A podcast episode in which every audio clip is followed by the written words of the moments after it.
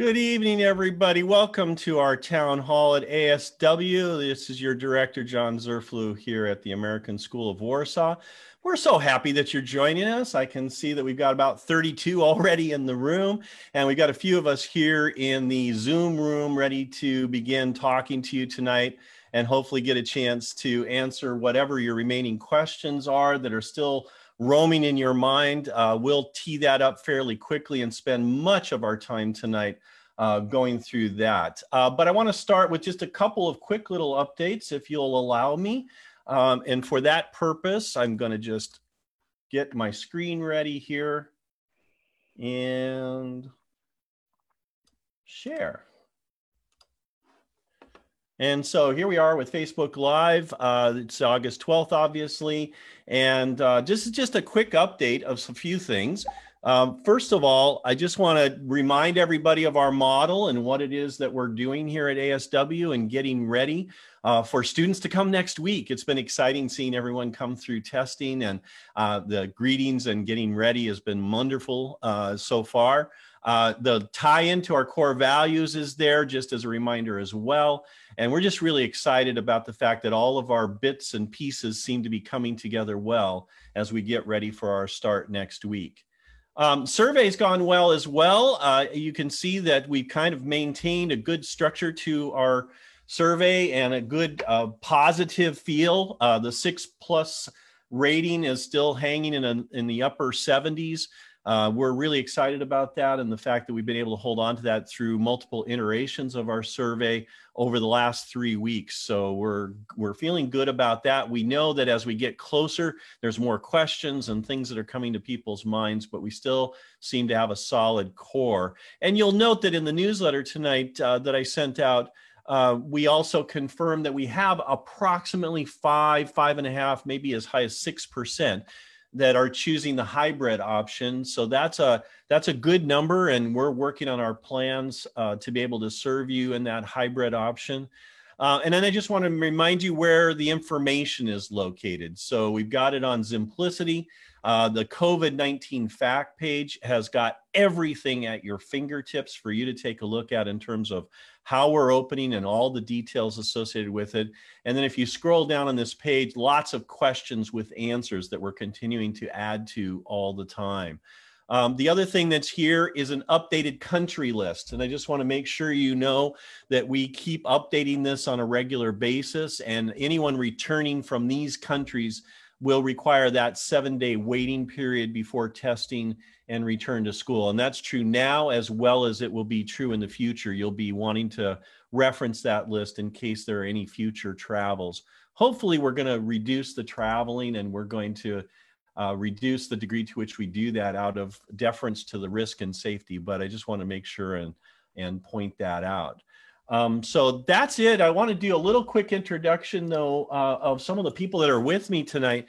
In particular, um, I wanted to uh, give a chance to say hi to Carol Jordan. So Carol, our Director of Teaching and Learning, um, she's here tonight. And I just, Carol, you want to talk about what you've been seeing going on around the building over the last uh, forty-eight hours as we're starting to get ready for kids to come? Yeah.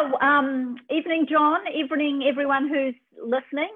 Um, as we usually do, these, these five days before we welcome students back on the campus every year, um, we do a lot of planning to, to get ready to, to welcome um, the kids back. It's really, really important for them to have a great first day and a, and a great first week. Um, they're filled with um, lots of anxiety often about what school's going to be like, and, and who their teachers are going to be, and, and who their friends will be, and who will be in the same class as them. And they're all things that teachers are, are working on and, and planning for the, for the year. And of course, this year is, is especially um, different because we're bringing students back to a, a school that's going to look really, really different Um, to what they remember it to be way back in, in March. So what have teachers been working on? They've been um, working in, in teams, curricular um, teams, grade level teams, um, to start preparing for the, the opening of, of school. Um, we've had teams of teachers who are looking at kind of the operational side of opening school with, with all these measures that we're putting in place regarding safety, Um, we've got teams looking at, well, what does it mean for the schedule? What does it mean for how students move through the building? Um, all those sorts of things. We have teams of people considering that and, and planning for that. Um, we have got teams of teachers looking at hybrid learning and what that's going to look like, reflecting on what we know is most powerful about the way kids learn when they're together on campus, building on what we have learned about what students um, enjoyed most from, from the virtual learning experience, and kind of bringing that all together, all that wisdom and knowledge, and thinking about what that's going to look like in a hybrid learning environment. Um, what instructional strategies can we use? Which ones do we have to adapt and, and modify? And what kind of tools are we going to need? What kind of tech tools we're going to be needing? So teachers are, are, are having all these conversations at the moment. They're in, in, in day two of those conversations. Tomorrow, I'm looking forward to a number of teams are reporting back um, on, on the design work that they've been doing um, and putting forward their, their suggestions for um, how we're going to, to open school. Um, Another thing I think that's been really, really important is, is social emotional learning, and, and right across the school, we've been talking a lot about that. I mean, one thing that we have learned as a, as a community and as a society and a world is, is through this, this pandemic, which is still affecting us, we have learned that what is going to get us through is our connection to one another, our sense of belonging, and our sense of community. And that's going to be really, really important. And so we're talking a lot about what that's going to look like, how we're going to maintain that, how we're going to nurture that, because we will need to lean on one another um, moving forward. Um, and we're going to be have, able to support the, the students and also be able to support one another and support our parents as well. So that's another big part of the conversation um, that we've been having this week. And that really started us off on, on Tuesday morning, was this whole idea of how we would have to get our heads around how we teach and learn in the context of these new ideas, these things that we've learned through the spring, but more importantly, how can we embed those and make them sustainable for the long term, for the time ahead? And, and you, you, you correctly point out that it's going to be about creating a sense of community, us all protecting each other in the context of, of the things both that we're teaching, but also that we're modeling and doing. Do you have a sense, uh, Carol, of how much from spring is infecting the conversations, things learned, if you will, and the degree to which that's helping to guide our process? Oh, absolutely. I mean, you know, the... The last two days have been so much about reflecting on what went well, what we need to adapt, lots of questions being asked um, uh, from the experiences that we've had, how we're going to move it forward, how we're going to adapt, um, how we're going to remain uh, flexible. We know that, that, that we're living with this pandemic. It's, it's not going to go away. And so we're kind of building our capacity to be able to um, be flexible and adapt moving on. Um, and so it's, it's been, it's been huge. You know, experience mm-hmm. is the best teacher. Yep. And we have a lot of really positive experiences that we've had. We've had really, really positive feedback. The feedback that we've had from students, from staff, from, from parents throughout the spring has been invaluable in helping um, frame the work that, that we need to do moving forward.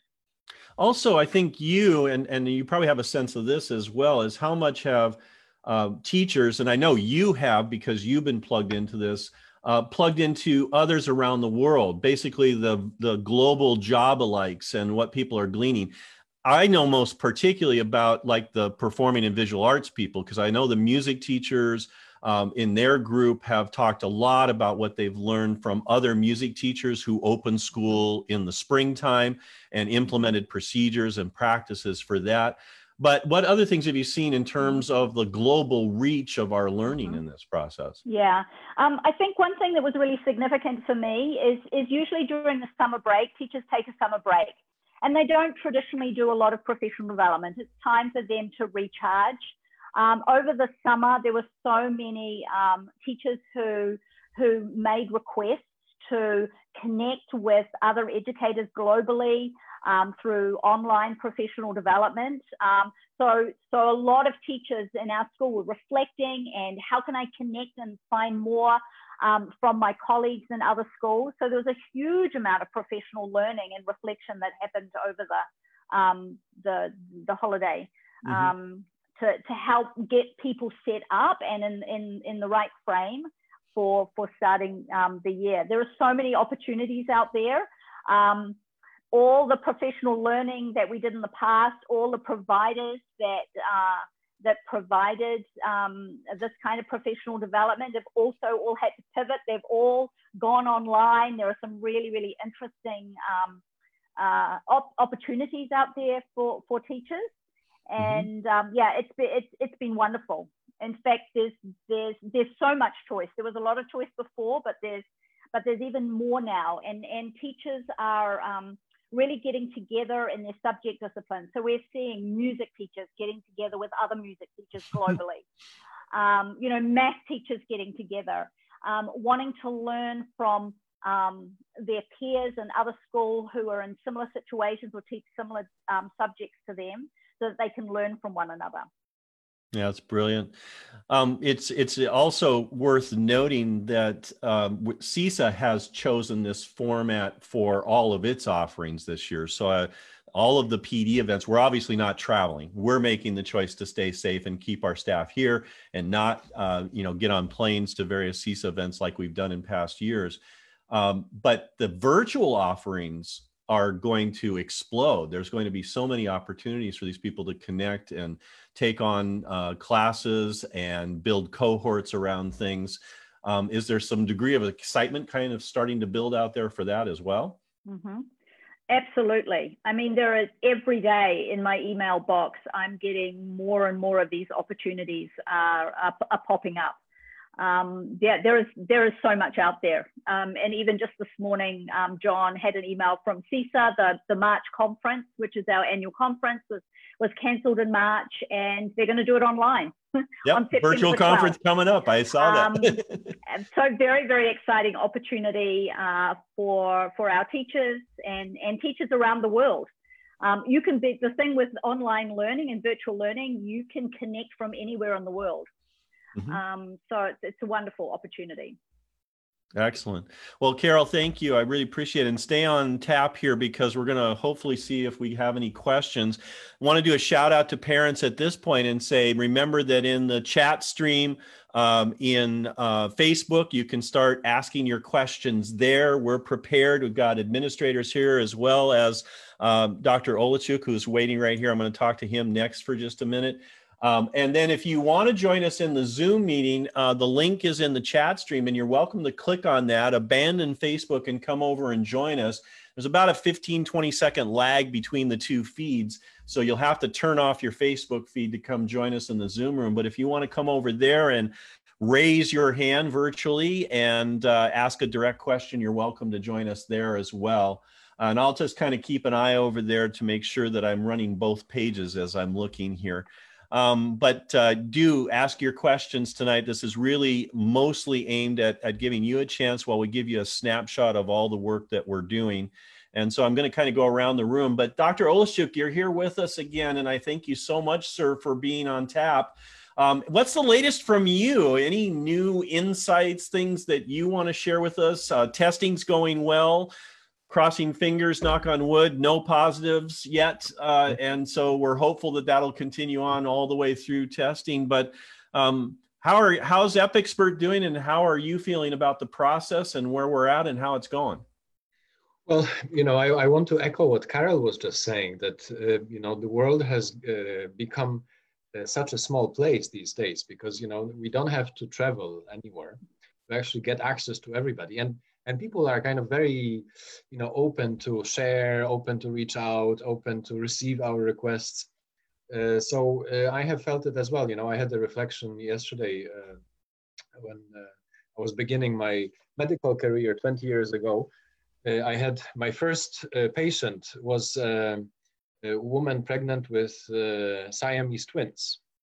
Mm-hmm. And, uh, and uh, then when she gave birth uh, through C section, you know, the, the head of the department said, well, you know, you have to do something with these, uh, with these babies. And I said, what do I do? Well, you know, you have to arrange for a separation surgery. And, you know, it was a time when kind of email was just starting, you know, and uh, the World Wide Web was just starting, but it was still dial-up. Wow. And, you know, I, I remember at that time, I reached out to a, a few kind of preeminent, uh, you know, surgeons around the world via email, via dial-up. So writing an email and sending was like a process of like one hour, basically. And uh, then uh, receiving the email back was another process of one hour. And then finally, I narrowed down on, uh, you know, on this great surgeon in, uh, at the Children's Hospital of Philadelphia. And he said, okay, so uh, yes, you, first you have to do these tests, you know. And then I went to the head of the department, the radiology department, said, okay, here are the patients and here are the tests that you need to do. And she looks at the test and she's like, I know this one, I know this one, but the other eight, I don't know how to do. Oh, wow. Yeah, and uh, and then, uh, uh, you know, it, it kind of, you know, it, it reminds me that at that time, you know, the world was also small, but it was just taking a long time. Now everything is kind of in real time. Well, the pace, yeah, is, is amazing now. The pace is amazing, that, right? Especially with COVID. You know, we we kind of, we're kind of learning new things on a daily basis, and on a daily basis, new things are coming up, which has its, you know, its caveats as well, because uh, a lot of the stuff that is published is not really validated mm-hmm. yet. And we are, um, you know, uh, so far for the last five hundred, six hundred years, we've been managing pandemics through lockdowns. That was the safe, the most effective way and the only way. Right. And this is the only time, the first time we are really dealing with a pandemic of such a magnitude and such uh, consequences uh, without a lockdown uh, and without kind of letting people go, uh, you know, uh, wild and uh, like during the Spanish flu when fifty million or one hundred million people died, and, uh, and kind of implementing things like you are implementing in the school. So I think, uh, you know, from what, uh, uh, and I have been reaching out to many schools around the world myself and universities, and we were also working with a couple in the U S, and uh, what you are doing in the school is absolutely uh, best practice around the world. And there's no other, I think, uh, you know, there are few schools that are doing uh, what you are doing at this stage. And I think it will be worthwhile to share what you are doing widely uh, because a lot of schools will benefit. And we are already getting a lot of calls, obviously, from the school communities, uh, international school communities in uh, Poland. Um, but I think it's it's an absolute uh, worldwide best practice. And we're obviously, as Carol was also saying, we're flexible. Uh, we're going to be adapting things. Uh, this is not set in stone, you know, for the next uh, year. Uh, it may not even be set in stone for the next month. And we are, you know, I'm, I'm up every morning at four a m and I'm browsing through the newest uh, uh, info on COVID. And uh, and this is kind of the first two hours of my day is like this. And then I'm sharing with John whatever is new and with other uh, partners that we're working with, whatever is new and pertinent.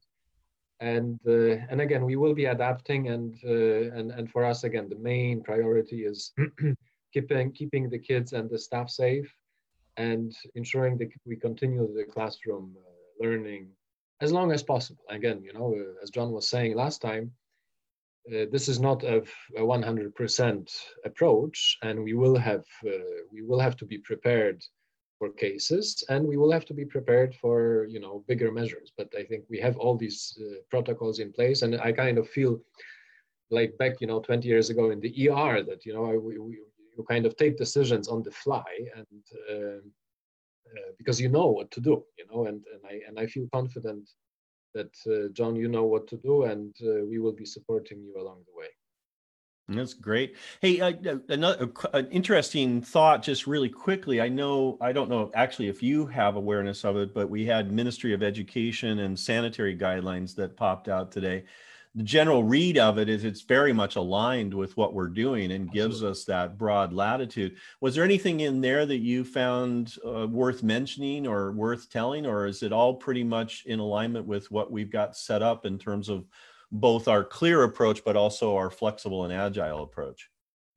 I think we are, again, we, we anticipate, we, we, we're kind of anticipating, uh, you know, the, the future as much as we can. Uh, and uh, we have to, uh, uh, so so there's nothing, uh, there's nothing extraordinary that I think uh, would be pertinent to, uh, to what we have done. I don't see any modifications that we should be doing. Uh, again, we will be doing at things on a daily or on a weekly basis. Like you saw, the list of countries was validated uh, again today. Uh, it's based on the government uh, publishing this list again. Uh, we will be looking at masks. I know masks uh, are an important topic, and we will be looking at masks and how to best approach the use of masks. For now, I think the policy is correct, and we will maintain this policy for the next weeks or so, and then we will see. I think the testing approach is, uh, is the correct one. I think this whole stop, protect, react uh, framework is the correct one. So the, you know, the, the government guidelines are kind of, uh, you know, helicopter view, uh, ten thousand feet uh, high. We are kind of, you know, three feet above ground. Yep. What we're doing. I'm glad you brought up the mask, because that's one of the first questions, as we expected, that's out of the out of the gates here. Um, I, again, we tried to explain this last week in saying that this is the appropriate way to start. It's also a good, safe practice to teach kids so that they're not just using it here at school, but they're using it outside of school in various settings. It's generally proven. I know there's some controversy out there about Uh, potential harm of masks. Can you just enlighten us on that one? The, the science doesn't seem to support it, but I want to hear it from you. So to, to be honest, I have not seen anything, any evidence um, against the use of masks, or any evidence that would be pointing to long-term consequences for kids of wearing masks. Uh, that's number one. Number two, uh, I, I don't think we have a good precedent for, you know, kind of monitoring large cohorts of kids for years who were wearing masks, because I don't think we've had that situation before. But um, again, for, for now, it doesn't seem like wearing a mask uh, would be in any way having any short-term or long-term consequence. Obviously short-term, the key ones are uh, kind of any allergies that you may have, but this is quick to notice and quick to resolve, because then, you know, you change the mask uh, to from a cotton to synthetic or vice versa, and then you see what the reaction is. Then there will be, there may be some, you know, issues with the skin irritation. Okay, so, uh, you know, we have to manage this, and there will be some creams and uh, ointments that you can, uh, that you can use. But again, uh, to be honest, I have not seen anything that would be saying, um, you know, wearing a mask in, in any way Uh, impacts the respiratory function, for example, because that would be the one that I would be worried about, because there is a bit of a, you know, a barrier. There is probably a bit of a lower oxygen saturation, that there is a bit of a higher uh, uh, C O two saturation. But again, I mean, I, you know, I, I, I, I remember the, uh, you know, I'm a, I'm a triathlete, so I do a lot of running.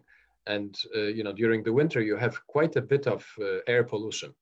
So we are, I do my runs, uh, even my long runs, like thirty kilometer runs, in a mask. And this is not like a small mask. This is like a real big mask, you know, with a big filter, with a, like a HEPA filter.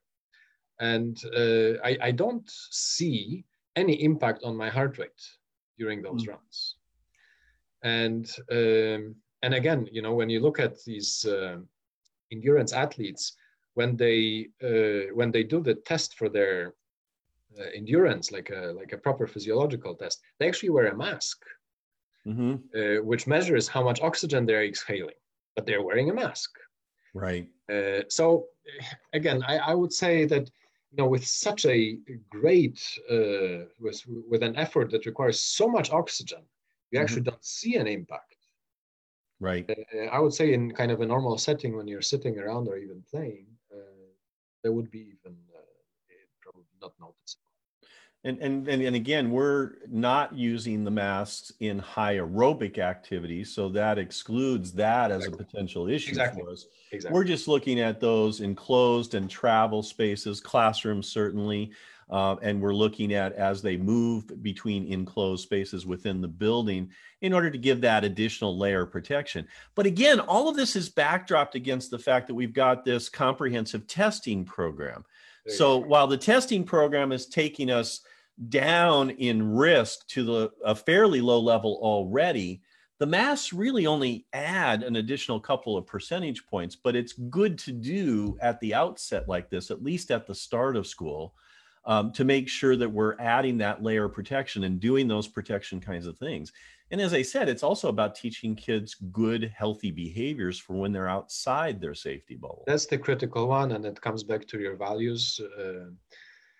and uh, that you kind of, you know, whatever you do at school, you do in the community, and um, and um, uh, you know, I think, again, in the future, when we start seeing patterns, we will probably be looking at patterns of mask use. So, you know, for example, if we identify a case, you know, mm-hmm. then we would probably be stricter with masks. If we have a couple of weeks without a case and there is no, you know, no big community spread in the area, then we will probably relax. So we will be flexible, we will be adaptable, we will be changing week to week or even day to day if needed.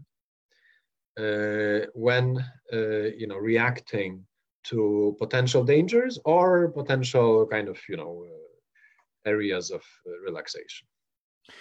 Another question comes, and, I, and I, I'll let you do a bit, and then I want to go to an administrator to maybe talk about this as well, and that's band and music classes. Now, we've done, I think, your, at your audit recommendation, the high-level filters for yep. these rooms where we're having band and music. Um, what's your thoughts on those classes? Those ones have, have kind of a high target in terms of dialogue because of yep. kind of history of where yep. spread has taken place. Not really definitive scientific study, but definitely some evidence to support that those are areas that are concerning. So we took extra mitigation efforts. What's your thoughts on how we're looking there? And then maybe I'll go over and grab a middle school or high school administrator who might want to chime in on what teachers are currently talking about so we can give a picture of that. Look, I think with uh, testing and the air purifiers, and as much as possible, uh, implementing some social distancing during class, because remember, the transmission of the virus is through direct contact. So, you know, if the kids are not crowded together singing at each other, uh, there will be much less of a risk than if they're, you know, even standing one meter apart and kind of singing straight rather than, you know, looking around. Um, then uh, I think we're, we're good. Again, the, the testing is the one that is really protecting us. The air purifier, again, the next level, this protect level of uh, uh, protection. And uh, uh, again, we should be fine. Uh, we, we, will, uh, we will be monitoring this, obviously. Uh, perhaps we will have to implement some kind of a different uh, process that, for example, we will be doing the music and band classes for kids who have tested today, just to be safer, you know, so for the cohorts that are today. Uh, but for now, let's say, you know, I, I feel confident that with the testing protocol that we have uh, and still a relatively low level of uh, transmission in the uh, Warsaw area, uh, we should be fine. Excellent. Um, I want to do a quick round of introductions here because I just want to make sure I get faces on screens and we're going to come back on questions. But Mister Flatiger's here, elementary principal. Jay, do you want to just say hi to everybody and unmute for a sec? For sure. Thanks, John. Just uh, want to say hi to everybody and thanks for the warm welcome to the community. Really appreciate all the parents who are already reaching out with their questions and, and ideas and suggestions. It's been wonderful to get to know all of you. Look forward to talking to you further. Great. And Bart, you want to say hi, middle school? Good evening, everybody. Nice to see you. And Miz Bernson, I know you're out there, high school. Good evening, everyone. I just want to say thank you to any of the parents who helped their students send in some videos that we shared with the, the faculty this week. Um, it was a really great starting point for us. So thank you for any help in that. Oh, brilliant. That's great. And Mister Sheehan, leading the upper school. How, want to say hi? Hi, John. Thank you very much. Welcome, everybody. It's nice to see you here. So I'm watching all the, the comments and the questions flow through Facebook at the same time. I know there's a lot to get to there, but it's wonderful to see so many people watching tonight. And we're going to take our time and get through it. Mister Sheehan, while I've got you, do you have any additional insight on, on band and music? I know you've been talking with uh, Mister Pavlos. We've had a few emails back and forth. Anything you want to add to the conversation on that? Right, I, I can tell you that uh, the all of our arts teachers, um, because it's they're such interactive spaces, band, choir, uh, art, uh, visual arts, all of these are where kids are moving about. And uh, so they've done a lot of thinking and a lot of researching. So I was really uh, pleased to see when we got back to school um, how much they've been reading up on it. This morning in the upper school, I had a conversation with Catherine Bechtold, who's our middle school and high school choir teacher. And of course, that that's what we're looking at or considering right now. Is that, is that a potential hotspot? Um, we're blessed with uh, rather, rather large rooms in the upper school music facility, so where the kids can really spread out. So they are going to be practicing social distancing. Um, she um, was telling me that she's been working with Emily Cleghorn, our brand new band teacher in the middle school and high school, laying out the room, plotting where the chairs are going to go, again, to make sure that the students are as far apart from each other as possible. They've all also talked ad nauseum about how they can move instruction to even bigger spaces, including outdoors, especially for choir. So it's a quick, um, it's a quick trip down the stairs and out the door for, for Miz Bechtold, and I know she'll be doing that quite often. But um, they are, they're thinking about all the different things that can help mitigate the risks for our students and, of course, for themselves, because that's very important that we do think about the health and safety and well-being of our faculty and staff members. That, that's, that's crucial as far as I'm concerned. So the conversations are ongoing. Um, as, as you know, um, a lot of dialogue throughout the school this week is how do we prepare for the first day of school and every day after, Um, confronted with this risk, and how do we set up our classrooms? Um, and of course, everybody wants to know about hybrid learning and what that looks like. That's being articulated right now. That's the work that our teachers are doing throughout the school. Any any heads up on some of the hybrid thoughts out there? As long as you brought up that one, because that was the next question to kind of go down the line on. Any uh, yourself as well as anybody else chiming in on hybrid and what you're kind of thinking about, just to give us a bit of a picture. Sure. In in uh, in our curricular teams, with our with our team leaders um, at the curricular level and at the grade level, um, what we've asked them to do is discuss how they can connect uh, first synchronously uh, and asynchronously with students who are choosing to to learn from a distance in the first three weeks of school. Hey, we also have a couple of students, families who are not yet back in Warsaw from wherever they're, yeah. you know, we've been dealing with that today too. Or kids at camps, and they know they're coming back, and they have to quarantine, which is which is really nice. They know that. They're reading your uh, notes, John, by the way. So, um, so they have to choose. They want to choose hybrid learning at the outset, um, but they will be back as soon as they can. Um, that's for sure. They want to be in person, but they know they have to quarantine uh, for the first couple of weeks. So we, um, that's where the conversations are right now. And as I said in my e-notes this evening, um, we're, we're gonna, from, uh, from each teacher through Google Classroom or email, students will understand what, it, how, what they are uh, required to do to connect with their teachers and with their classes. Um, ideally, there will be check-ins. There will be a, a very important synchronous component, meaning daily and uh, class by class contact, live contact. Then how that plays out, again, it's going to depend on the courses and the grade levels. P E is not going to be the same as language and literature, as the same as mathematics, right? So we're going to articulate that, and everybody will know. That's great.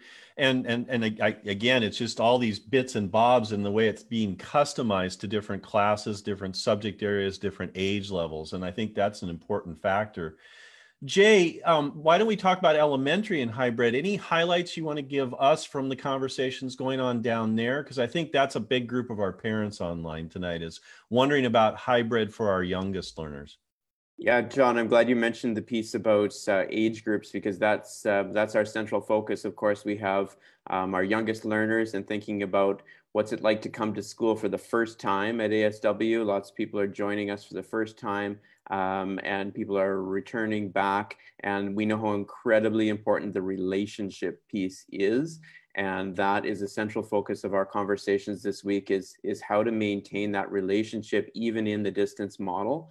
And um, we know that, uh, as Michael's already said, that that synchronous piece is incredibly important with that, and that we're going to have to find Uh, multiple ways to make that happen, whether that's um, large group pieces or that's more of a check-in, small group, uh, individual pieces, but really building on the successes that the school's already enjoyed in the spring, uh, but knowing we actually need more of some of those components, especially now that there are also some anxieties and things like that in coming back to school and into the school environment. So we're actually starting that off with everybody next week, because we have a staggered start for our, our youngest ones, and because we can't do that those in-person meetings, we're starting that off with that virtual um, aspect of, of what, the, uh, uh, what we can offer between that connection of the teacher and the, the parent, and then the child seeing the classroom, having that conversation, feeling good about what they're going to experience a day or two days later when they actually get into the classroom. So then it, from there, it's a matter of, of building on, on some of those um, initial relationships that there's, as they're being built. And I really want to say that it's the number one thing that teachers keep talking about, is they cannot wait to see your kids, and they cannot wait, if even if that has to be virtual, um, that they can't wait to see them, and they and that is um, they've repeated that uh, articulately over and over again. That's brilliant. And I, I saw those messages going out today, so I'm really excited about that virtual kind of check-in before coming to school. Is that primarily on the Zoom platform, and we're looking at getting a, a bit of a virtual tour? I mean, it, it, that's one loss, is the only thing anybody's been able to see is the front entrance as they've been coming in for testing, because we're keeping the school locked down and, and prepped for everyone. Um, so is that is that kind of what you expect that to look like for families? Is that kind of check-in and virtual walk around? Oh, for sure. And, um, you know, one of the strengths I think that, that this school has always had is that deep relationship with parents, and parents are all, have always been on site and been connected to, to every aspect of the school. And we want that to continue. Um, it may not be able to be identical to how it rolled out before, but um, but those pieces are still very important to. And so, like right from uh, from day one of those um, those handoffs of of that that first scary moment of coming to school, it will be direct hand to hand to a face that the kids know, and so that they can they can not only you know. Um, run in joy to see all their friends again, but also um, know that they're supported by those adults that they remember being there for them. And so whether that's in person or whether it's a virtual um, uh, choice, um, that connection is what we're building on, and what we're, we're counting on, on building um, starting immediately. That's great. And I think that'll be really reassuring to a lot of our parents as, that are getting together out there. Um, I want to just squeak in a, an answer to Isla's question here about uh, the hybrid versus in-class option, and whether or not there's an option to opt in and out of that throughout the year. We're going to work with families on this, and we've got plans to be considering that, because we know, as Doctor Olszewski just said a few minutes ago, things are going to be changing on a daily basis, and we have to be able to adjust to family sensibilities. We also have to be ready to go into virtual school. So many of these things that we're talking about for hybrid, remember, are also preparatory ground for going into virtual school, and having our tool set ready should we all need to opt into it. But our hope is that if we ever do go into, into virtual school, it'll be for shorter periods of time, with a very clear strategy for how we come out of virtual school and back into a safe school environment. But Isla, I hope that answers your question, because uh, yes, there is going to be this option to work with families and to help you to make choices and serve your needs throughout the year, whatever it starts to look like. Um, hey, I've got a question about P E classes. Um, Doctor Olszewski, I want to come back to you for just a second on this, and aerobic activity, outdoor activity, and P E activity. What are your concerns there? And again, with our testing regime, maybe not as much of a concern, but these are typically in large open spaces. Your architectural team took a look and said, we can do this. Do, anything we should be thinking about relative to P E? And then maybe administrators can also chime in if you've met with P E teachers and what they're planning. Well, you know, for the outdoor, I see no issue, to be honest. There is no evidence uh, yet that, uh, you know, you can get infected in large, you know, in outdoor spaces, even with physical activity. So here I have no reservations. Uh, swimming pool, I have no reservations. Uh, as long as you maintain, uh, you know, some level of social distance in the locker rooms, uh, because they, these tend to get crowded. I, mean, I, I go often to the swimming pool, um, to the, my local swimming pool, and this is usually quite crowded. Um, then, you know, the, the question mark becomes team sports with physical contact. So basketball, you know, handball, uh, Uh, there, there, that's where I would see a bit more of a risk, obviously, because A, you have aerobic activity, so you have uh, quite high uh, respiration rate, and you have physical contact, very direct contact with uh, with each other, and you cannot socially distance while playing basketball. Uh, so here again, we will have to think about how best to uh, probably do the scheduling. You know that again, the the, the basketball classes would be happening on the days that the kids were tested, so that we minimize the risk of anybody, you know, of, of, of us missing uh, the a potential infection between the, the test uh, cycles. So uh, that's where I would say at this stage, uh, this would be my, my take on sports. Got it. And, and and we've been talking about that. I've been talking with our athletic director, Mister Cuthbert, and he is getting advice from, again, people around the world as he's uh, designing and working on after-school sports and activities, following basically some of the guidelines you're setting. Very clear selection of these first season sports, assessment of what we can and can't do. We're not going to be competing and bringing teams on site, obviously, or traveling to teams, so much more of an intramural approach. Uh, within our own safe bubble community. As you suggested, some of that scheduling or looking at where the testing occurs for those individual groupings. Um, but also I think there's just a shift in the kinds and types of activities that are going on in P E. And anybody got any insight into uh, P E teachers and what they've been talking about beyond what I've been talking with Jason about? Michael, Bart, Laura, anybody else? They're all pointing away. I, Laura, Laura, you were you've been, I think, in in the gym a little bit. What anything there? Yeah, um, you know, I've talked with some of the uh, P E teachers, and they they've been also focusing their attention on the equipment and um, how they can be separating equipment, you know, for the the different cohorts, as well as um, possible cleaning um, based on the the activities that they might be using. Uh, they also have been thinking about, you know, trying to get outside as much as they can, especially while the weather's good, so that we don't have to worry about uh, the masks. Um, so they've, they've definitely been talking about that, and, and it's great to hear from uh, Doctor Olszewski, you know, just a little bit more about what the recommendations are. Bart, you were going to chime in there too. What have you got? Yeah, just to add to that, also having the cohort-based gyms is, is a real big change for promoting some uh, some more safety there, as well as the cohort-based uh, locker rooms has been a, a real focus, and uh, a big big uh, shift in our our scheduling. So that's another piece. That's right. So we've got the scheduling piece kind of sorted, and we're looking at where we're putting groups within our cohort areas and how we're making them travel. And I do know locker rooms has been a big focus in terms of of managing that as well. All right, so there's P E for you. I hope that helps with that. Uh, that was Adrian's question.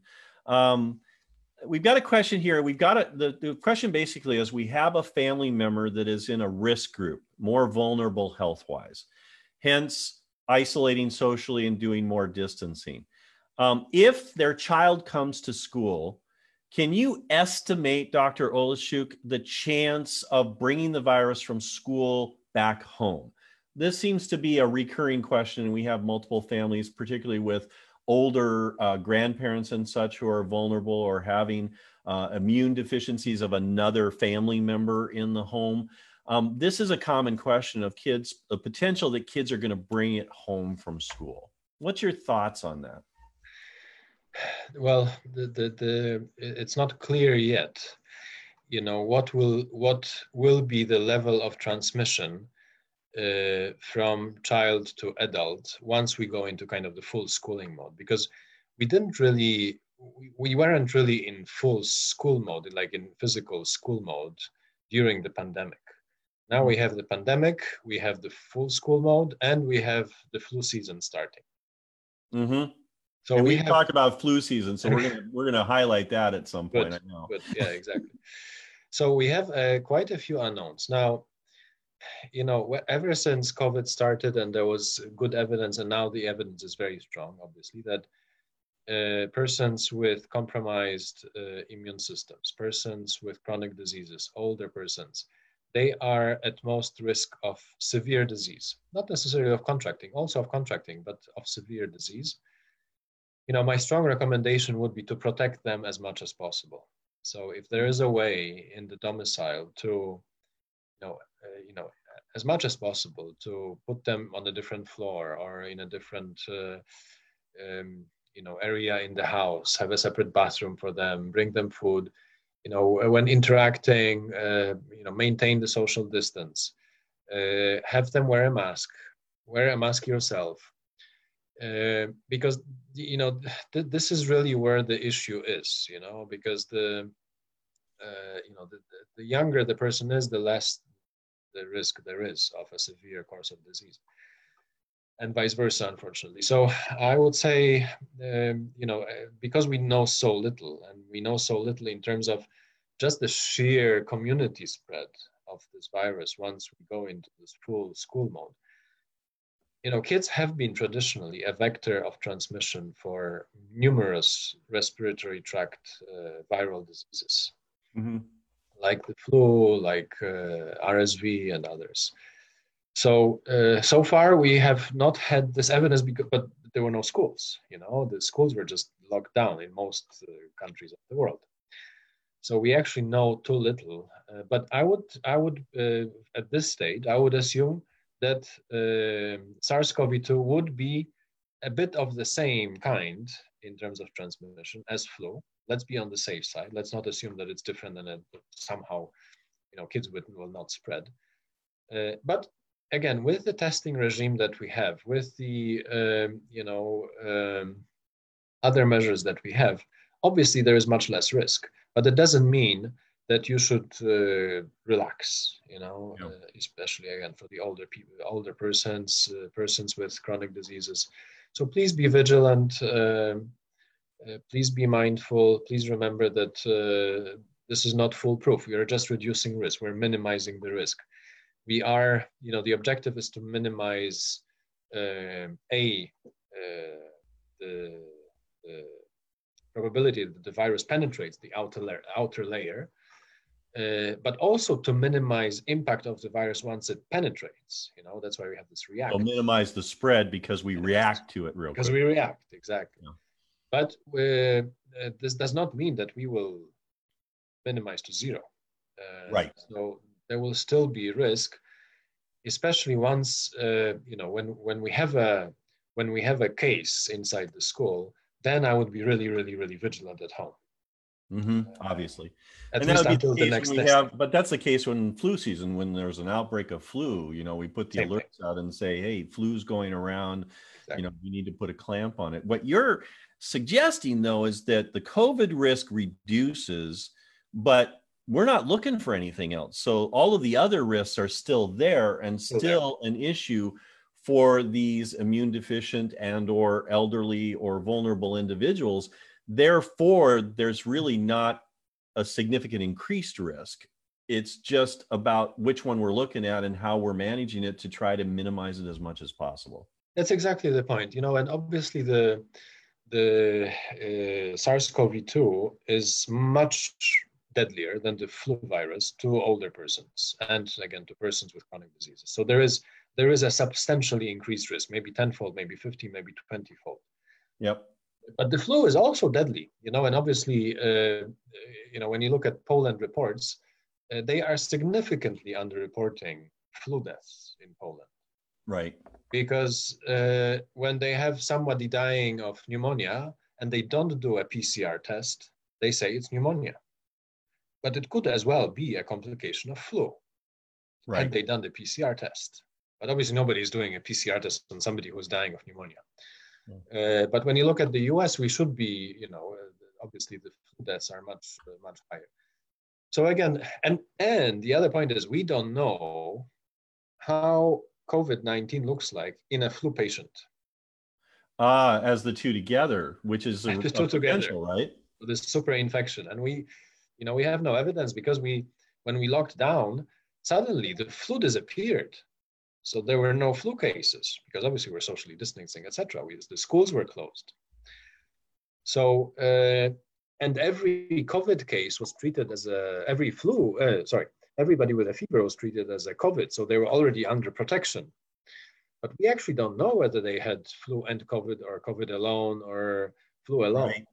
Which is then that gets into the, epi, the the studies that are doing to go back and look at the antibodies to try to figure out if there was a couple. There you are. There you are. Yeah. And here, you know, in the height of the, in the peak of the flu season, which will be kind of December through February, we will be having hundreds of thousands of flu of new flu cases every week. Mm-hmm. Um, and uh, so we will see. I mean, it's it is a it is an interesting case, uh, and obviously the you know it, it's more it's more a concern for the health systems, not for you guys, because uh, for you guys anyway, whoever has symptoms is staying home, uh, and with the testing we're eliminating COVID, which is the most important uh, the, the culprit right. we're afraid of.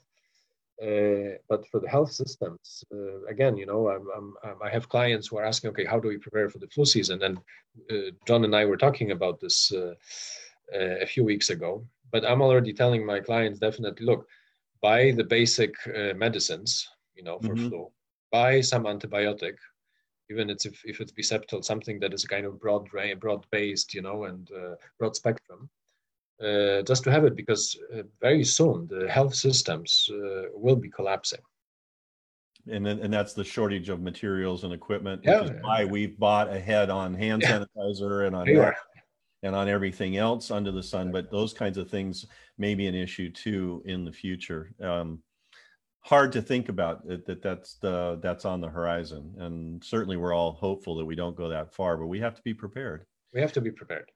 Um, I, I want to ask, answer Rico's question, and then the questions are stacking up, and please, everybody be patient. I'm going to get to them all. Don't worry. Uh, Rico's question is, how often are you opening windows to vent? As much as we possibly can. That's one of the main things, and certainly the weather's in our favor right now, so windows will be open. We also solidified the proper use of fans so that it's actually helping our situation. And I also will mention that we've adopted across the school a door open policy. And so all doors will remain open all of the time. We'll learn how to respect spaces in that context and quiet in hallways, um, and kind of learn behaviors to go with that. But by keeping doors open as well as opening windows as much as we can, I think we're going to have really good ventilation throughout the building. And that's consistent with the audit as well. Um, The, there's a parent asking again, I know Doctor Olszewski, we've already talked about this multiple times, but she's saying the sample taken when she came to school was the outer area of the nostril, not the, the inside the nasopharynx. Is the testing executed this way going to be reliable? It's that same question. Do you want to just quickly state what we've got in terms of uh, uh, sensitivity and reliability and validity of this? Yeah, so first of all, the F D A and now the C D C is, is, uh, has strengthened this, uh, has reiterated this recommendation that there are four equally uh, acceptable sources of biological material for COVID nineteen, for SARS CoV two testing. And anterior nostril is one of those four. Okay, the other three are the nasopharynx, the oropharynx, and the mid-turbinate, so the deep nose. Uh, there is on the horizon saliva as well, by the way. Yeah, we've been talking about that for almost a month now, that we're yeah. hopeful that there be a validated study and a, and a, and a potential sensitivity yes. that would make saliva. Saliva, you're just spitting in a tube. You just spit. You just spit in a tube. Yeah, exactly. So well, that, you, and you and I also talked about the sensitive paper. Yeah. yeah. You know, and so there's so many things that are on the horizon there's that so we're many things trying to adjust to. We are monitoring this situation. We are bringing you guys the best there is. So we, the tests that we have now are kind of north of ninety-six percent sensitivity and uh, close to one hundred percent specificity. So really, really, really high, highly sensitive and specific.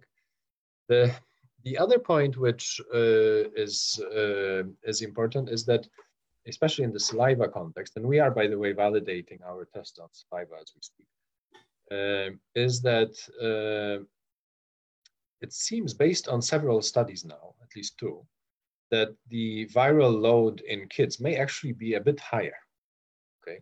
When they're infected. When they're infected. So even if they don't have any symptoms, uh, which they don't most of the time, like ninety-nine percent of the time, the, the actual viral load may be higher. We don't know whether they're shedding, because that's not been tested, but we know the viral load is higher, which means the test sensitivity becomes less of an issue, because anyway, right. we are way above the level of detection that we need to be.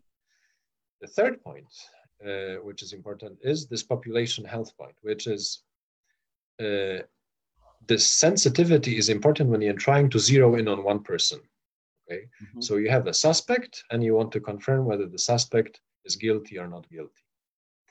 Here we're not saying, we're, we are uh, looking not at suspects.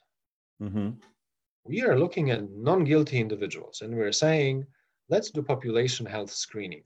That's where testing differs from screening, because testing, clinical testing, which is what we do now uh, all over the world, except you and a few other institutions which are thinking prospectively, uh, we are doing this preventative screening. And there was a very good, very solid study, uh, very uh, published very recently, which showed that the when you do population health screening, so you're testing everybody frequently, the test sensitivity is much less of an issue. So the frequency, because of the frequency, right? Because of the frequency. So they said, they looked at the test, the test sensitivity of seventy percent, seven zero, okay? So extremely low. Ours is ninety-six, remember. So seventy percent. And the impact of uh, having frequent testing, meaning either every day or every three days or every week, okay, was uh, much higher, means like tenfold higher, than increasing the test sensitivity from seventy to eighty percent. And that's the key. That's the key. That's community health versus diagnostic. Exactly. And that's where, you know, and again, the, the world is not there yet. Uh, But uh, there are, uh, you know, the, the, the guys who know population health, and, and we have talked to many of them in the, at Harvard, at Stanford, uh, uh, at, at U C S F. Uh, this is exactly what the models are showing, which is, and it actually makes sense, guys. I mean, you know, today, uh, you know, let's take U S, you know, the U S is testing ten percent of the population. Let's say they're testing with a ninety, with a hundred percent sensitive test. Mm-hmm. Okay, so they're going to get catch uh, ten out of one hundred sick people. Okay, because they're testing ten percent of the population, so they can test uh, get uh, catch ten out of one hundred. Now with screening, what you have is you're testing hundred percent, so one hundred people, and let's say you have a test which is ninety percent sensitive. Okay, you're going to catch ninety out of one hundred. Mm. Mm-hmm. Even if you have a, the, that's the way the statistics work. That's, that's the way they, it's very simple. Even if you have a fifty percent sensitive test, you're going to get catch fifty percent. And, and to connect this back over, this is the this community health approach, and this yeah. is to answer Nikos's question, is what keeps us from having to do more significant strategies like smaller group sizes or or extreme distancing, or you know more uh, Shifts, specific you know. practices, A B Absolutely. cohorts, different groups here yeah. on a different day. I know that you're seeing other schools do that in other places in the world, but that's in many cases because they don't have access to uh, screening testing, and they just haven't understood it. They did it as a knee-jerk reaction to the safety protocols that were available at that time. And you look at, uh, you know, I mean, the, the number of institutions is growing. Harvard, M I T, Syracuse, Emerson, uh, Babson, uh, Yale University. They are all implementing weekly or even twice a week testing. University of Illinois. Uh, you had, uh, I don't know if you guys were following, but there was recently this uh, big uproar in the U K because the Teachers Association, the main teachers union in the U K, was calling on Boris Johnson to implement this weekly testing in schools. And he said, no, we're not going to do the weekly testing in schools because our priority is to weekly test the healthcare personnel. Uh, ah, the, the frontline workers, right? Frontline workers. And uh, there was a big uproar because the, you know, uh, the, the teachers were saying, you know, this is the only way that we can return to a safe school. Otherwise, it's not a, you know, we're, we're not going back. Uh, and uh, uh, so, again, this is, you know, and, and we are living in this special time. And, uh, and uh, obviously, uh, we will be learning as we go. So maybe this protocol that we have, maybe we'll still be updating several months down the road. Like you were saying, John, there will be these paper tests and maybe they will be done at home. We will see again. We will be uh, bringing you guys the best there is, the safest there is, and the most convenient there is. Brilliant. Um, there's still a few more questions on masks here, and I'm just going to make one closing statement on masks, and then I think I'll hold off to see how the first week goes. I just want parents to know straightforwardly, we're not looking to make your children uncomfortable. We're going to be very sensitive to the needs of children and to their age level. We can socially distance if the mask is uncomfortable and they need a break. All these things will be dealt with. And certainly we're not going to be wearing them for aerobic activity. We've said that already. So that would include P E activities where there's aerobic things going on. We've already come up with some various structures for dealing with masks and management as they transition between activities. So please just trust us. We're going to take care of your children, but at the same time, we're going to wear masks where we need to and when we need to, to add that layer of protection for these early weeks of school until Doctor Olszewski and I are convinced in our crisis team um, that it's safe to relax our standards based on community spread and all the factors that he's suggested to you. So please, let's just put that one on hold then at this point, and uh, we'll give it the first week, and then we'll come back next Wednesday and talk about it after our first two days in school and see how it's going. And then that'll be our best way, I think, of addressing it. Uh, Mister Flatiger, I want to come back to you. Carla's asked a question about hand-to-hand process and wondering if you can clarify uh, from today's e-notes, isn't for first grade students, but just in a general sense, hand-to-hand and what you guys have got planned. Yeah, so that was something that was uh, started last year, a couple of years ago, um, very successful, and we actually want to expand upon that. And so because uh, parents um, aren't able to come in the building right now, we're creating a process outside the building for that to occur, uh, knowing that uh, a lot of um, Uh, the stresses of having your kids come back to school is the process of you wanting to see them coming back to school, and that um, direct handoff to to somebody that the kids are familiar with as the teacher or the T A in the classroom and so on. So we're creating systems for outside for the the pre-Ks, Ks, and ones in, in specific, uh, but of course thinking about our, our twos to fives as well and, and their important needs there, but very specifically for, for the youngest kids. And then repeating the same process at the end of the day. Uh, as you know, we already have a practice in place where none of the kids are, are ever unsupervised in our care, um, in our structure. So really that hand-to-hand process is um, is well ingrained into the practices of school, and we're just looking at ways to enhance that to make sure that we're we're um, we're sensitive to the fact that the the kids will have um, some anxieties coming back, and frankly parents do too, which is fair, um, and that we want to make sure that we're there for uh, all relationships to, to be able to make that process as smooth as possible directly from from one caregiver to the other.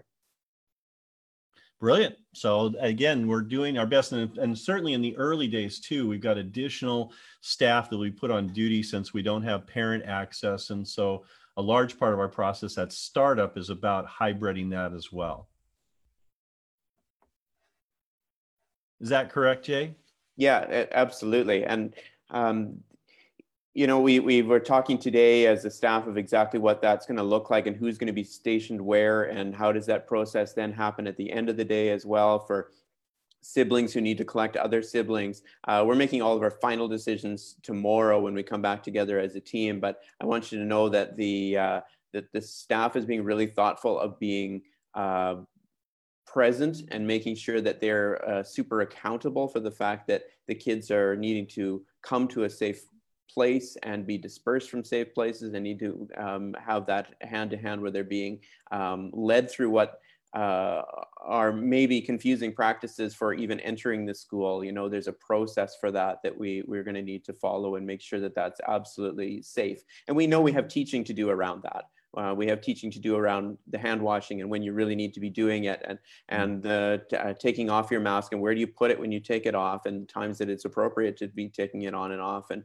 and all those things. Those are things that teachers are really working about, uh, how to embed that in curriculum teaching. That that's another layer of an instruction that they're giving is, now is an appropriate time for this. Okay, we really need to wash our hands at this time because of this reason, and so on, and embedding all those practices and making them really teaching moments. Yeah, and it really is. It's a learning and teaching process, absolutely, across the board. You mentioned a good point, Jay, and actually I may want to uh, ping on Bart a little bit on this as well, maybe even high school as well. But that's one thing we won't be able to facilitate inside the building is any cross-cohort travel by siblings. And so the, the siblings not being able to cross the barrier makes it very different in terms of connecting siblings together outside Uh, uh, the building, in essence. And Bart, you're particularly challenged, and, I, and I've been thinking about this today as I walked around on our facility upgrades, with our middle school entrance being not a common place for most middle schoolers to come in, and being inside the courtyard where it is, with the entrance certainly from the parking lot, but with it being a little bit back and out of the way. Do you want to talk about what you guys have been talking about for middle school students to kind of make sure they get guided to the right entrance and that they build a good habit around that? Yeah, we've uh, actually been, been out there. Mister Sheehan and I were out there exploring the look of that courtyard this afternoon um, in particular. And at what it's really about getting there the first day. So students knowing where to get there the first day, but but I will be out there kind of helping to guide them in what that social distancing looks like, what it looks like to, to uh, line up and to come in. So when you're dropping off, what has traditionally been the high school drop-off zone, which uh, it's, it still is, um, when you travel between the buildings, uh, between the middle school and the high school, that's the courtyard that we're talking about. Um, so right as you come around the corner toward the high school entrance, some parents have been in the habit of dropping off particularly seventh graders there. Uh, and so to come right through the courtyard there, there's it's a nice big courtyard, there's plenty of room to space out. Uh, and we'll just get, get used to, to what that is like to line up out there. We'll have, um, we'll have uh, you know, our own security set up there uh, to kind of help with that in the morning. We'll have Miz Gosha uh, for students that are coming in late, but uh, I plan to help be out there, particularly outside, to help us start with that process of, of getting lined up and how, how to get safe. But it's really about finding it to begin. Exactly. It's, it's tucked back there. I know seventh graders know it because they're always heading to their lockers that are nearby there, right? And so it, it, it, it's the other kids, the younger kids, particularly sixth grade, who might be thinking more like their elementary days, who are going to need to go that extra distance around the corner and and drop off there in the kiss and go zone so that they can find their way to the middle school's brand new sliding glass doors, to be quite honest. And I'll say that all the seventh and eighth graders will know, who are returning, will know where that courtyard is, because it's how we exit to for our, our uh, fire drills, which we have a little bit of practice at. So uh, if you know how to exit for that, from a middle middle school classroom that is not in the annex, so the ones in the middle school kind of yeah. uh, traditional middle school area, they all exit through that courtyard, sometimes closer to the science room, but that's the courtyard we're talking about. And that's an important point to make, is that we have these three entrances. None of our other doors, the doors to the side hallways or anything else, none of that will be accessible. All students will have to go through those new middle school sliding glass doors to check in in the morning. And same for high school, is there's like no alternative entrances. There's no way now to go around back and come through the cafeteria. None of that will be possible. You must enter every morning through those key entrances: high school, the middle school, the new sliding glass doors, and the elementary, their sliding glass doors. Those are really the only way for kids to get into the building. And then we have our main administrative entrance, which is primarily for adults who are coming to the campus for anything that they need to do with any of our offices um, on, on generally a prearranged basis. Um, So just, again, parents, you're gonna have to work with us, and there'll be lots of people out there, and we'll make sure that we're directing effectively to get you to the right place. And parents, again, as usual, uh, the issue in particularly the first days of school will be available parking. So uh, please use uh, potentially uh, our, our outside parking um, areas if there needs to be overflow, and guide your kids in by hand. Uh, but uh, we're just going to need to be prepared, as we always are for the start of school, that there's going to be a premium on parking. Although parents, you aren't staying this time, so maybe there'll be a quick turnover of parking so that we can keep things moving on site.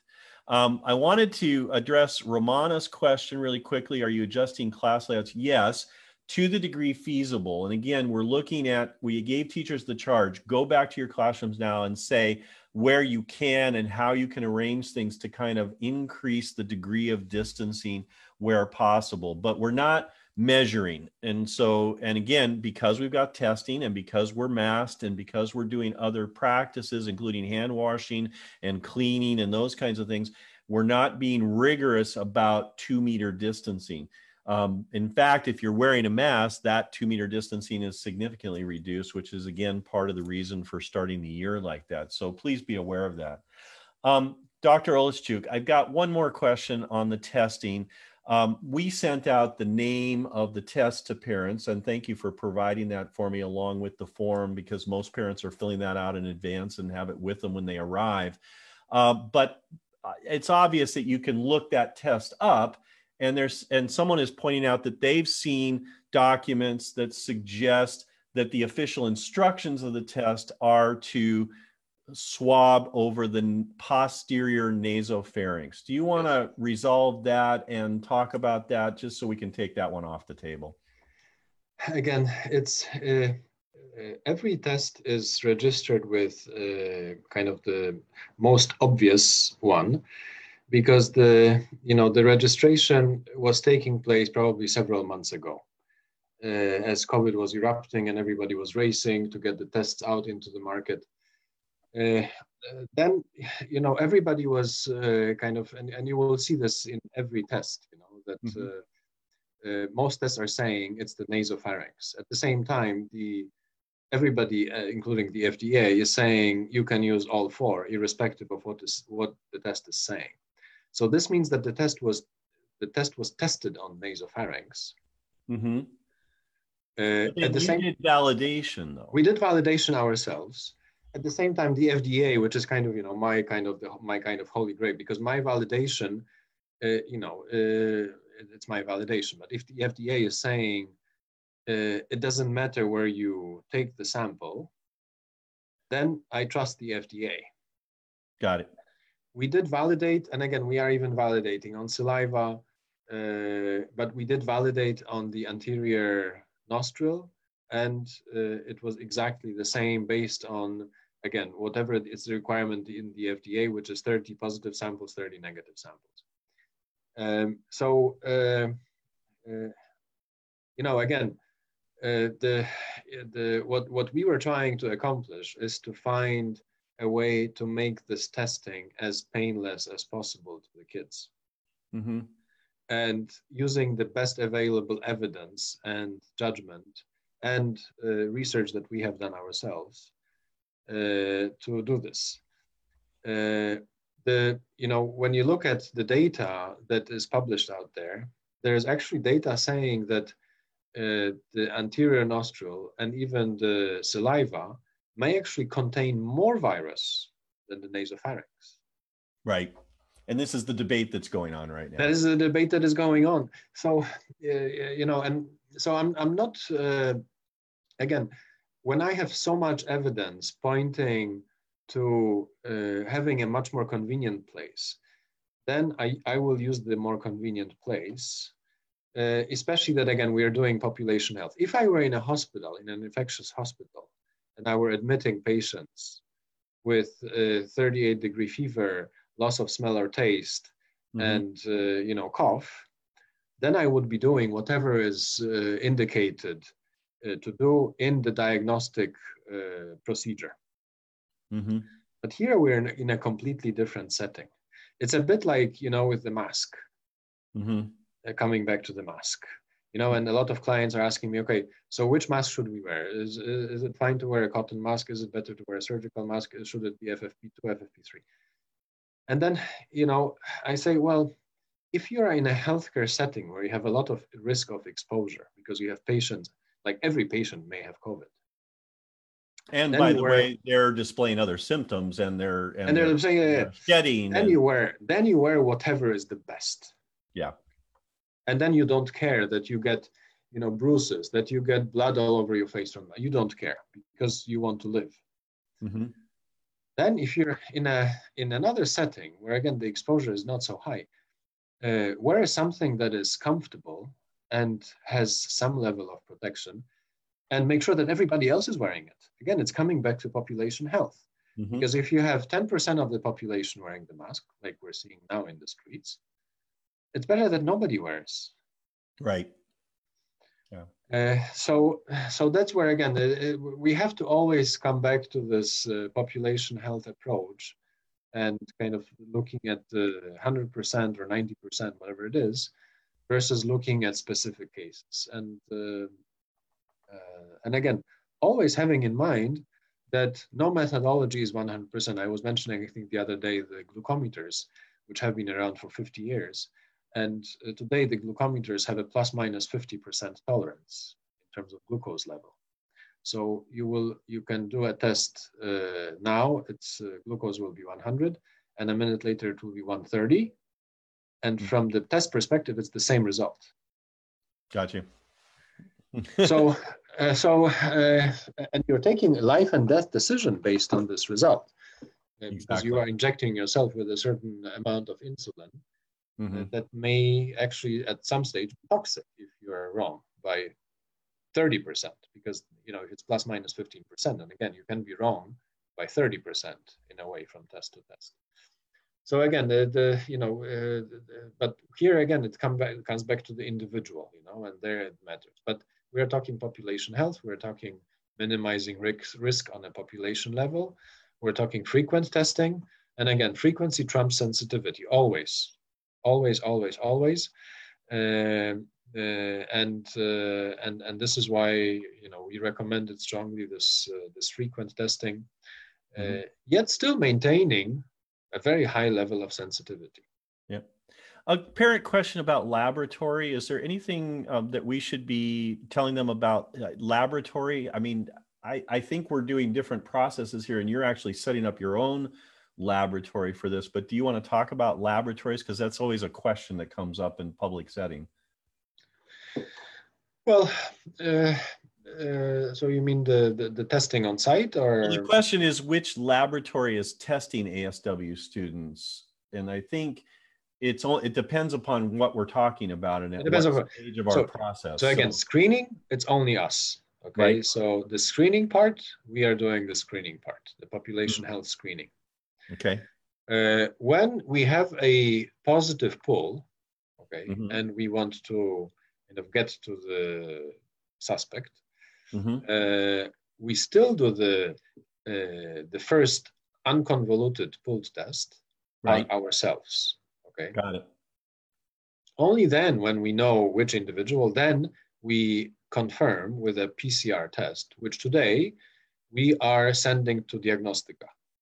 So you're you're contracting with them for the. We're contracting them for the P C R test. They are an officially registered Ministry of Health lab to do these tests.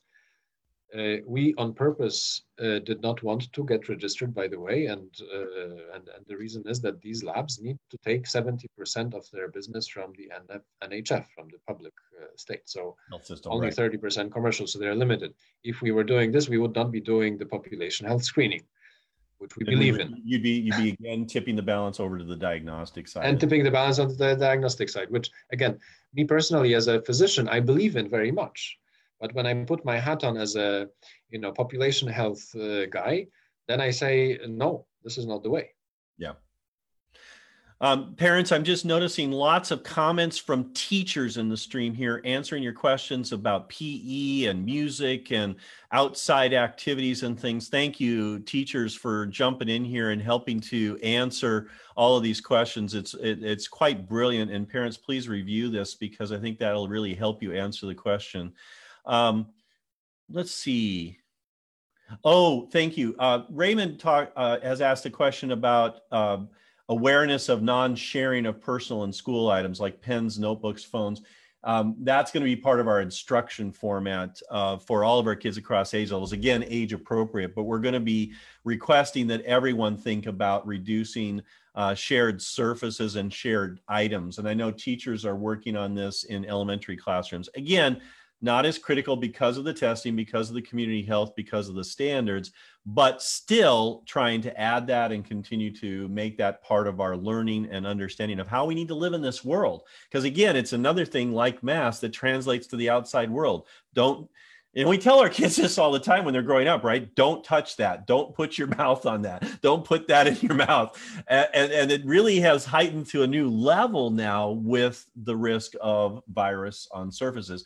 Although Doctor Olszewski, as we have talked about, there's not as much of an issue with surfaces. It really is airborne particles that are our primary concern. Am I right on that? Correct. There is no evidence at this stage that there is transmission from surfaces. So there is evidence that the virus survives on surfaces, but at this stage, we don't have any evidence that yeah. the virus actually will be transmitted through uh, contact with a surface, okay? Obviously, there may be an incident, okay, when somebody has been coughing on their table and then somebody else comes to the table, which has not been cleaned, uh, and this first person was infected, and then the second person touches the table and then touches their mouth. Okay, you know, maybe, mm-hmm. maybe. Uh, but uh, in any other instance, uh, I would not see it as, a, as an issue, to be honest. As a primary issue, yeah. Um, We are talking, I know, and it's too early for us to say this, Doctor Olszewski, but we're talking about parent testing and wrapping that into our regime. Yep. And we're working on the details of that since that's outside of our current contract. Uh, I think we've actually got some numbers in there to help guide us in setting this up. What do you think? About two, three weeks and we should be able to come up with a plan for parents to opt into? I think so. Yeah, I think I think uh, maximum two to three weeks, and that was uh, you know that was that were the discussions that we were having. That uh, you know the bigger the bubble, the better for everybody around. Because when you have parents, then obviously the the whole household household is safe. Then the two households are safe, um, and and and that's that's the approach, you know. And uh, and I think that's uh, kind of a bottom up approach to population health. Yeah. Uh, because obviously the governments again are reluctant because. From a governmental standpoint, this is a huge cost, you know, if that were to happen. But mm-hmm. uh, when you transfer it to the individual, then the cost is not so much. You guys are covering it, obviously, for the for the kids and the staff right now. Uh, but uh, but yes, we should be ready. I think with with a maximum within two three weeks to uh, have that approach. Great news. Um, and again, parents, this is about creating that safe environment and and that bubble. And, and Doctor Olszewski just said something that uh, resonated with me that I want to push out again. I know that outside of the school, the environment in the world, and particularly in the Poland area, is one that seems to be a growing sense of complacency and a lack of thinking about the social norms that we need to adopt. Uh, I myself have been out and about a little bit, not very much, because I wanted to see how things were going, and we're seeing a lack of um, acceptance of mask wearing in settings where social distancing is not possible. Certainly some of the uptick numbers is probably related to a lack of being diligent about these processes. But here's the good news. If we have this community that we're testing and doing it as a public health uh, uh, option, what we're really creating is a safe zone for you to mix within that community. This was all inspired by the parent who wrote to me last year and said, hey, my family has been locked down. We've been very good. We know this one family down the street is also done like us. Can our kids play together? And I, at, at the time we were all locked down, and I said, I, I'm not sure, I don't know. And when I, when we talked to the medical professionals, we realized that's the bubble, that's the safety factor. And that means that our kids, as well as you as families, have the ability to mix freely with each other and know that you're in this trust and safety bubble um, that is provided for by this due diligence. But we all have to commit ourselves to not exposing ourselves outside the bubble. So we have to adopt safe practices. That means avoiding travel. That means avoiding going to places where you're exposed to others and create a risk to this community as a result. That means you're going to have to have serious conversations with your kids, particularly our older students, and make it very clear that this is not possible during school time and while we're creating this safe bubble, to have that level of freedom where you can just go anywhere and do anything.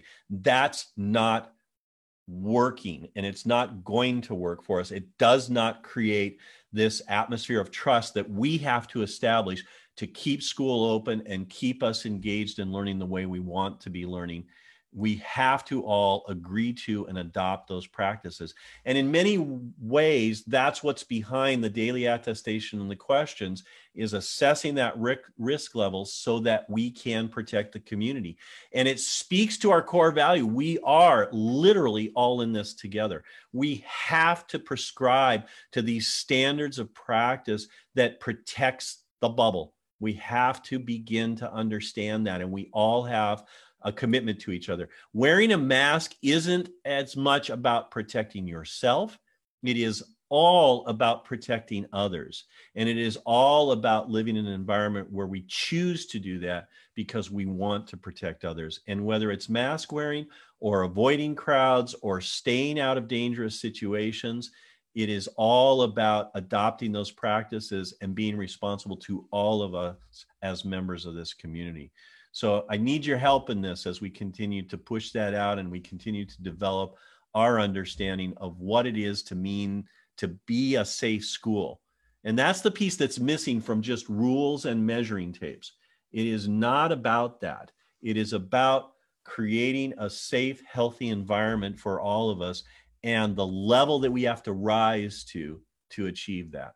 So really, please help us out and please be thinking about that. And I'm open to continuing that conversation over and over again until we get it right. And we'll work this through together and we'll be safe. And if we do have to close down at some point because of an infection, we'll have a strategy then to bring us back as soon as possible and reinforce that bubble yet again. Um, want to give a shout out to everybody who's still here. Just a quick, uh, you want to say farewell and uh, any final thoughts. Mister Sheehan, do you want to kick it off? Anything further from you in terms of getting ready for next week? I just want to say um, thanks everybody for hanging in here tonight. And uh, I really appreciate if everybody goes through all the information that's being pushed out by the director and by the school. I know it's a lot, but it's really going to help answer your questions and prepare you and your children for the first day and first days and weeks of school. And uh, that's really important. And a shout out to the teachers who are hanging on in this conversation tonight too. They have had a busy first few days and uh, they deserve a lot of rest, but kudos for hanging in there. Thanks everybody. Great. Laura, final words? Just wanted to say we're really looking forward to having all the kids back in the building next week. We've really missed them. And, um, you know, there was a middle school student who sent in a video that basically said she really hopes that all the work of Mister Zerfluh and all the teachers uh, really pays off, because she's really looking forward to being back. And we all feel the same way. So um, we really appreciate all of these, uh, you know, bits of uh, safety that we're putting in place for, for everyone. And we're confident that uh, we're, we're going to be able to operate pretty much as, uh, as normal um, with just these few stipulations. So the learning will continue um, and the growth will continue, and we're gonna have a good time next week. So um, good night. Thanks, Miz Bernson. Mister Krieger, how about you? Middle school. You know, I'll just echo some of what uh, a few others just said. This is the moment that students and teachers and, and educators around the world have been dreaming about for months now, and it's it's real. It's back. It's real school. So tell your kids, get ready. We're fired up, and we can't wait to get them back to school. Thank you, sir. Mister Flatiger, elementary, take us out. I'd really just like to say congratulations to this community. Um, you've proven last year, and you're proving once again, that this is an outstanding community who pulls together when necessary. And I, everything you did with virtual learning last year was second to none, honestly. And as a newcomer coming in, I can honestly say that I have I have seen tremendous things. And I want to say congratulations to uh, to John and to the whole team who have put absolutely outstanding things into, into practice here, that uh, your children's safety is absolute paramount in all of our mind, minds. And um, I feel very encouraged by everything that I see, that we are ready to open and ready to rock and roll and have a really great year. So thank you very much. Thank you, sir.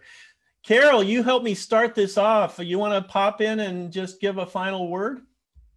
Yeah, I just want to um, echo what Michael was saying. I think the, the power of our community is that we ask lots of questions, and we're really growth orientated, we're learner orientated, and so keep asking those questions. That's how we get better. That's how we think about things that we may not have thought about before. Um, so, so thank you to everyone, to teachers, to parents, for all your contributions, your, your ideas, your questions, your comments. Um, they're really, really going to help us open school really, really well and have a fantastic year. Thank you, Carol. Doctor Olszewski, final words from you. You're our wonderful partner here, and we so appreciate having you on the team. Anything final from you? No, and first of all, thank you for having me on the team. I, I feel like, uh, you know, being at school again, and uh, if, if I didn't convince uh, my kids uh, schools to adopt the same approach that you have adopted, uh, I would be thinking very hard to send my kids to uh, the American School of Warsaw at this stage. Well, thank you for that. so, so again, thank you for uh, for um, for adopting me as uh, as part of the team, and I'm uh, I'm particularly honored. And uh, oh, I also want to thank the parents for having uh, all those questions and. Uh, Uh, and asking them, uh, this is absolutely the, the, the, the right approach, and we are extremely uh, pleased to be in this conversation, and, and we want to continue. So I, I, I, I commit to you guys, like last time I committed, that I will be supporting you throughout the year. I will continue supporting you throughout the year, and anytime you need me, please uh, just shout, and I will join the Wednesday uh, town hall. It's, uh, it almost feels like uh, my, my new weekly uh, Uh, routine, you know, this uh, Wednesday evening, and uh, my wife and my family have already gotten used to this. Uh, so uh, again, happy to be part of the of the community, and uh, and I look forward to meeting you all uh, very soon. Brilliant, thank you, sir. Appreciate your efforts so much. Um, that's going to be it for us, I think, tonight. Then a couple of quick uh, things that I just want to throw out there. Um, the OK for School app, imminent, so be watching your mailbox for that. Thank you to parents who filled out your consent forms in PowerSchool. You almost all are done. I think there's just the last few hundred or so, and I sent a reminder message out to you tonight, so hopefully we'll tick the rest of those off. Uh, and thank you for doing that and for staying abreast of things in PowerSchool. Check out the quick links and make sure you're following all the information there. We continue to add things all the time there to uh, keep you informed. We'll keep our Wednesday night format and maybe others in between. Uh, we're going to keep going on this so that we can keep you in tune with things. Uh, we'll keep updates coming uh, in a regular fashion, although we'll now settle into e-notes and our usual pattern for communication uh, every Wednesday night. Uh, but please, uh, if there are questions in between, uh, just send them to us. We'll definitely answer them and get back to you and make sure that we're keeping you all nurtured in this place we call school. So thank you again, one and all, for joining us tonight. I think at our peak, we had about ninety plus. Uh, the recording goes out on the podcast shortly after this, just about the time it takes me to download it and post it. Uh, so watch for that, and feel free to watch it and share it with friends. On the podcast, it's available to everyone, so you can share it with family members and others if you want to give them a sense of what we're doing here in Warsaw at the American School. So have a pleasant evening, everyone. Uh, really enjoy having your collaboration partnership, and we're looking forward to seeing you uh, both in the days ahead as you're coming in for your testing appointments, but most importantly, as you join us for school next week. Thank you, thank you, thank you, one and all. Here we go. Gonna tee up the music, and we'll talk to you next week.